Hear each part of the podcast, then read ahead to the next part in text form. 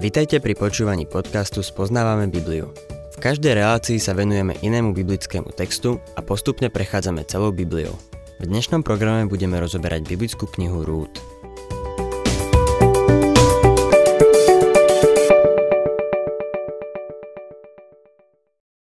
Rút opustila svoju moabskú krajinu a dostala sa až do Boázovho srdca a domova. Aj my, čo sme boli kedysi vzdialení, ďaleko od Boha, sme sa stali teraz blízkymi skrze Ježišovu krv. Sme súčasťou Božej rodiny. Sme v jeho srdci. Jedného dňa budeme v jeho domove. To, čo nás čaká, je slávne a nádherné. V 4. kapitole knihy Rút budeme pozorovať Boazovo konanie. Nejaký čas musel čakať so založenými rukami, ale teraz môže slobodne konať, pretože Rúd sa na ňo obrátila ako na príbuzného s výkupným právom. A so všetkou vážnosťou, milý poslucháč, musím povedať, že Kristus, podobne ako Boaz, nemôže za teba konať, pokým sa k nemu neobrátiš ako k svojmu príbuznému, ktorý ťa vykúpil. Kristus za teba zomrel na kríži. Prešiel za teba peklom. Aj dnes stojí pri dverách tvojho srdca. Hľa, Stojím pri dverách a klopem. Ak niekto počuje môj hlas a otvorí dvere, vôjdem k nemu a budem jesť s ním a on so mnou. On neprebúra dvere. Budeš ho musieť pozvať. Boh ponúka dar väčšného života v Kristovi Ježišovi, ale musíš si ho vziať a prijať vierou. Krista môžeš prijať vierou. Boaz je pripravený uplatniť si právo príbuzného. Rúd má čakať a nechať ho, aby sa o všetko postaral a vybavil. Vystúpi na verejnosť a bude si uplatňovať na ňu svoje právo, čím ohrozí všetko, čo má a všetko, čím je. Ale chce ju, miluje ju. Toto je posolstvo tejto knihy. Vykúpenie je ľúbosný príbeh. Boh nás vykúpil pretože nás miluje. Rúd 4. kapitola, 1. verš. Boaz vošiel do mestskej brány a tam si sadol. Práve vtedy šiel tadiel príbuzný, o ktorom sa Boaz zmienil. Boaz mu povedal, poď sem a posaď sa. Príbuzný prišiel a sadol si. Boaz vošiel do mestskej brány. Prečo tam išiel? Jednoducho preto, že mestská brána slúžila ako súdna sieň. To je miesto, kde sa konal súd. V súčasnosti sa budovy súdu zväčša stavajú v centre mesta. V tej dobe sa súd schádzal v mestskej bráne. Mestá mali opevnené hradby, aby sa chránili pred útokmi nepriateľov. Mestá boli veľmi kompaktné, ulice boli úzke a domy boli husto vedľa seba. Môžeme to vidieť aj v dnešnom Betleheme a Jeruzaleme. Brána mesta bolo miesto, kade všetci prechádzali. V tom čase, keď sa chcel niekto s niekým stretnúť, išiel do mestskej brány, lebo bolo veľmi pravdepodobné, že ho tam nájde.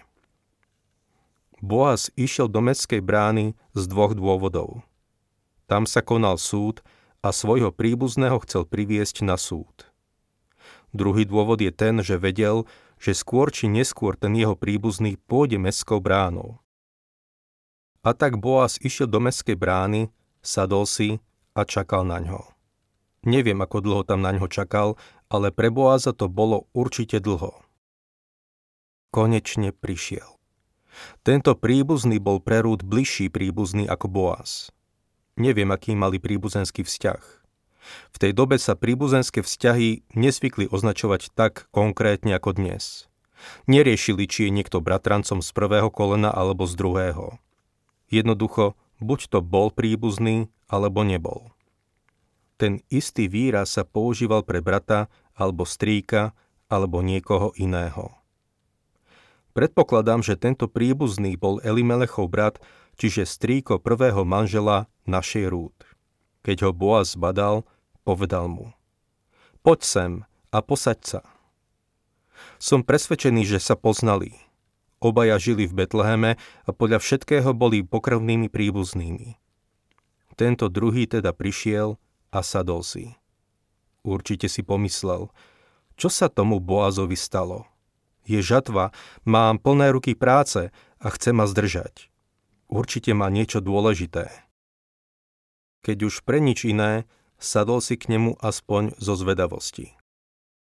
Čítame druhý verš. Boaz si vybral 10 mužov spomedzi starších mesta a povedal Posaďte sa sem. Oni si sadli.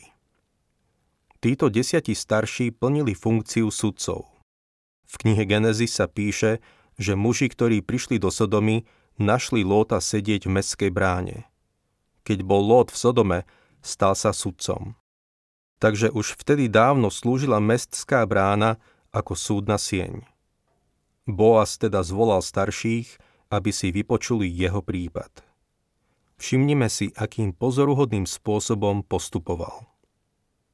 Tretí verš. Potom Boaz povedal príbuznému.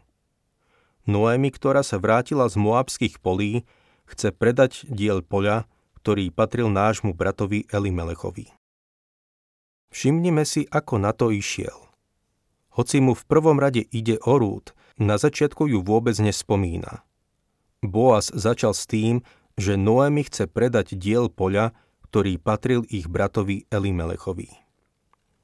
Znamená to, že aj Boaz bol Elimelechovým bratom? Nie. Nie v hebrejčine. Náš brat Elimelech jednoducho znamená náš blízky príbuzný. Ich vzťah k Elimelechovi musel byť rozdielný, lebo inak by ten druhý príbuzný nebol bližší. Boaz teda najprv upriamuje pozornosť na pole. Už sme sa v jednej z predchádzajúcich relácií dotkli toho, že zákon o švagrovskom práve sa týkal aj pôdy. Tento zákon sa uplatňoval v prípade, že niečí majetok za nejakých zvláštnych okolností pripadol do rúk niekoho iného. Pokiaľ ide o Noemi, ona a jej rodina odišli z Betlehema počas hladu. Keď sa vrátila, nemala nič. Nemohla si vziať svoju pôdu späť musela by čakať do jubilejného roka. Predpokladám, že do jubilejného roka bolo ešte ďaleko. Čo sa teda stane? Uplatní si tento bližší príbuzný svoje príbuzenské právo? Upozorňuje ho na pozemok, ktorý patril Elimelechovi, nie na rúd. Chce vedieť, či vykúpi tento majetok. Myslím si, že to bol logický postup. Najprv bolo potrebné vyriešiť pôdu, a až potom osobu. Boaz hovorí, štvrtý verš.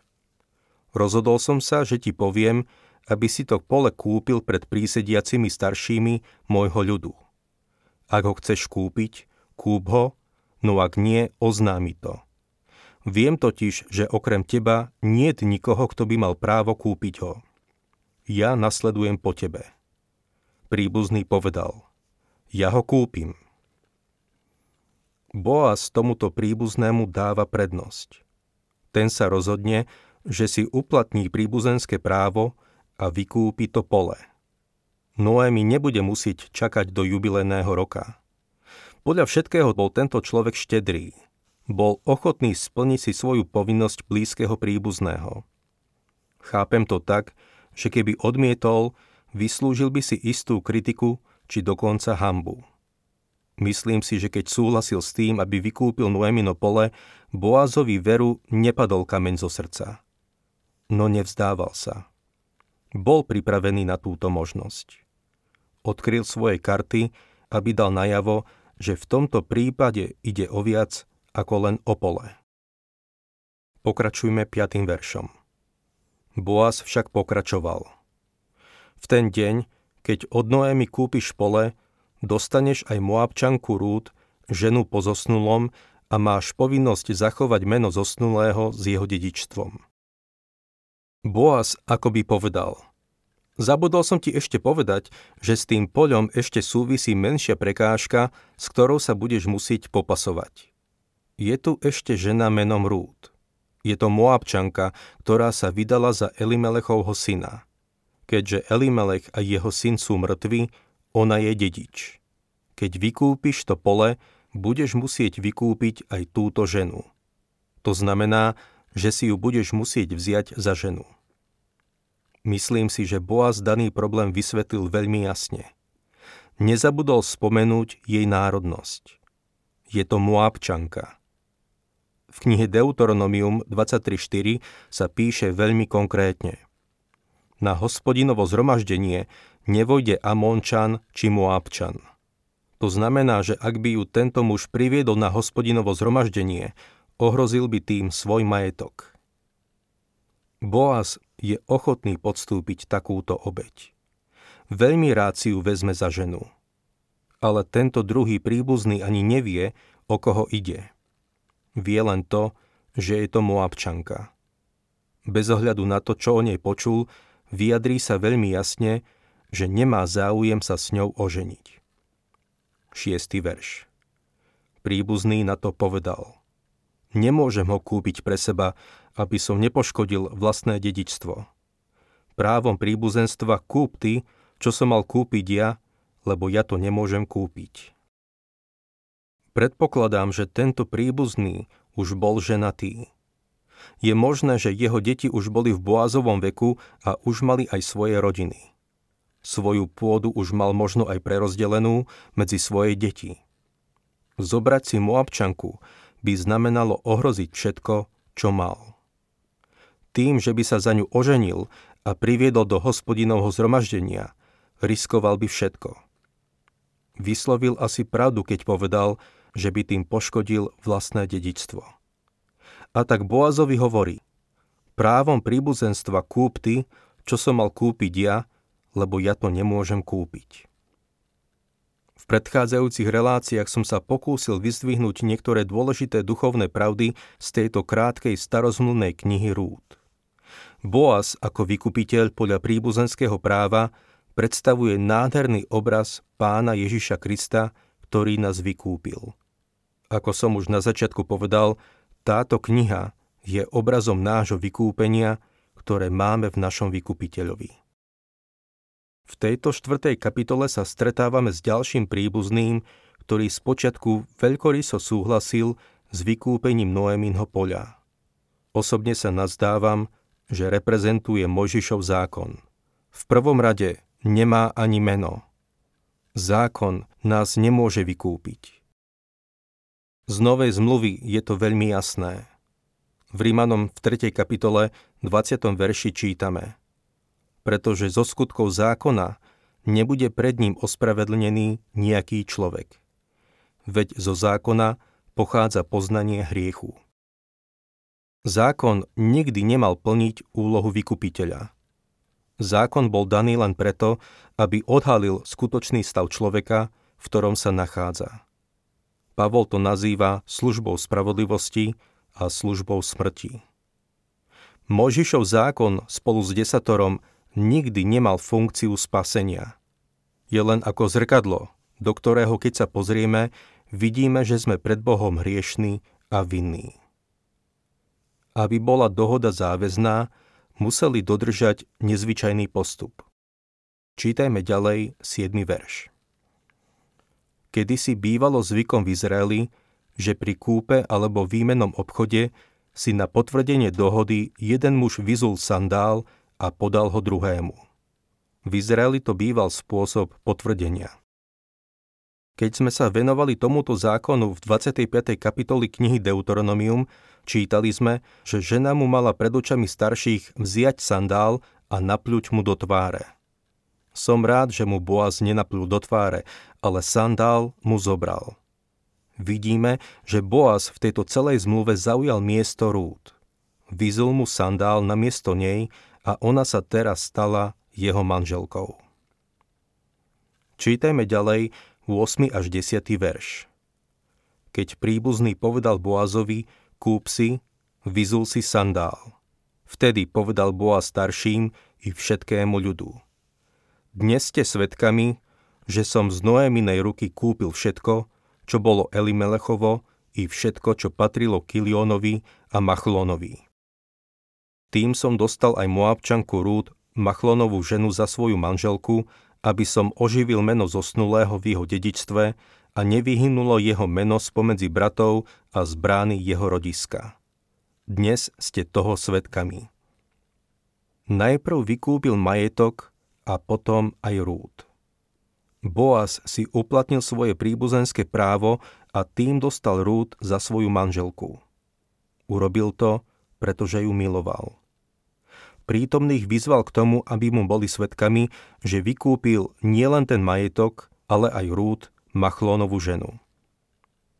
11. a 12. verš Na to povedal všetok ľud, ktorý bol v bráne mesta, ako aj starší.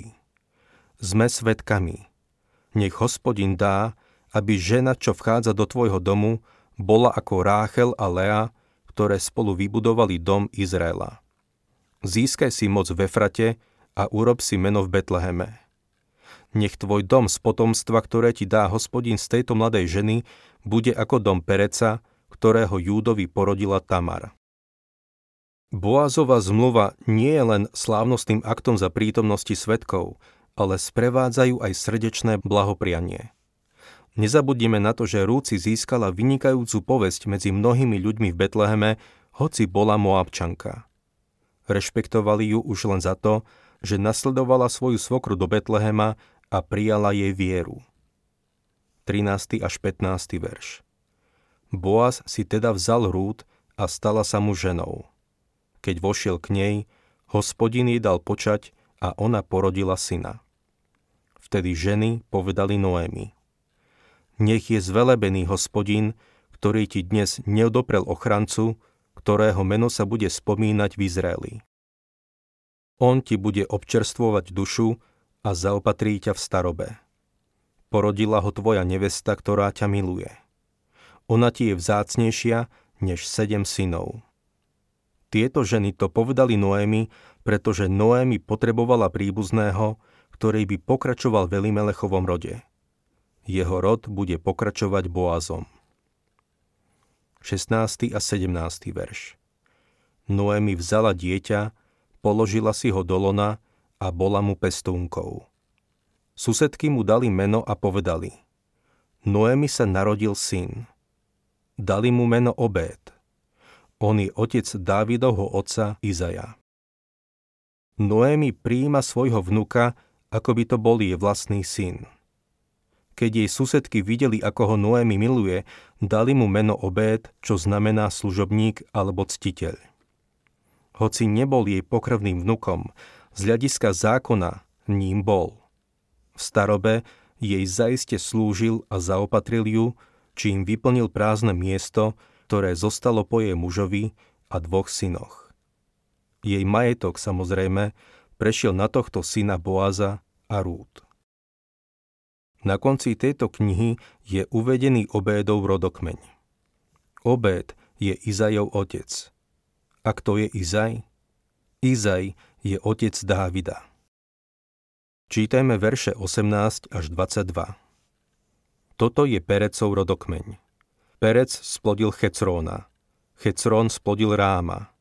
Rám splodil Aminadába, Abinadáb splodil Nachšóna, Nachšón splodil Salmóna, Salmón splodil Boaza a Boaz splodil Obéda. Obed splodil Izaja a Izaj splodil Dávida. Tento rodokmeň, ktorý uzatvára knihu Rút, je svojím spôsobom tak dôležitý, ako akýkoľvek iný ocek starej zmluvy. Viete prečo? Pretože tento rodokmeň spája Dávidov rod s kmeňom Júdu. Bez neho by sme o tomto prepojení nevedeli. Z toho dôvodu je táto krátka kniha Rúd veľmi dôležitá. Zapadá do Božieho plánu spasenia. Tento rodokmeň nakoniec vedie až k osobe pána Ježiša Krista, ktorý je našim vykupiteľom. Milý poslucháč, niet pochýb o tom, že pán Ježiš ťa môže vykúpiť. Job povedal, ja viem, že môj vykupiteľ žije. Tie isté slova môžem povedať aj ja, pretože náš vykupiteľ vysel na kríži, aby nás vykúpil z hriechu. A Biblia hovorí, že Boh ho nad všetko povýšil a dal mu meno nad každé meno, aby sa pri mene Ježiš zohlo každé koleno tých, čo sú na nebi, na zemi aj v podsvetí, a aby každý jazyk vyznával na slávu Boha Otca. Ježiš Kristus je Pán. Či je aj tvojim vykupiteľom, záleží od toho, či si prijal jeho ponuku na odpustenie hriechov.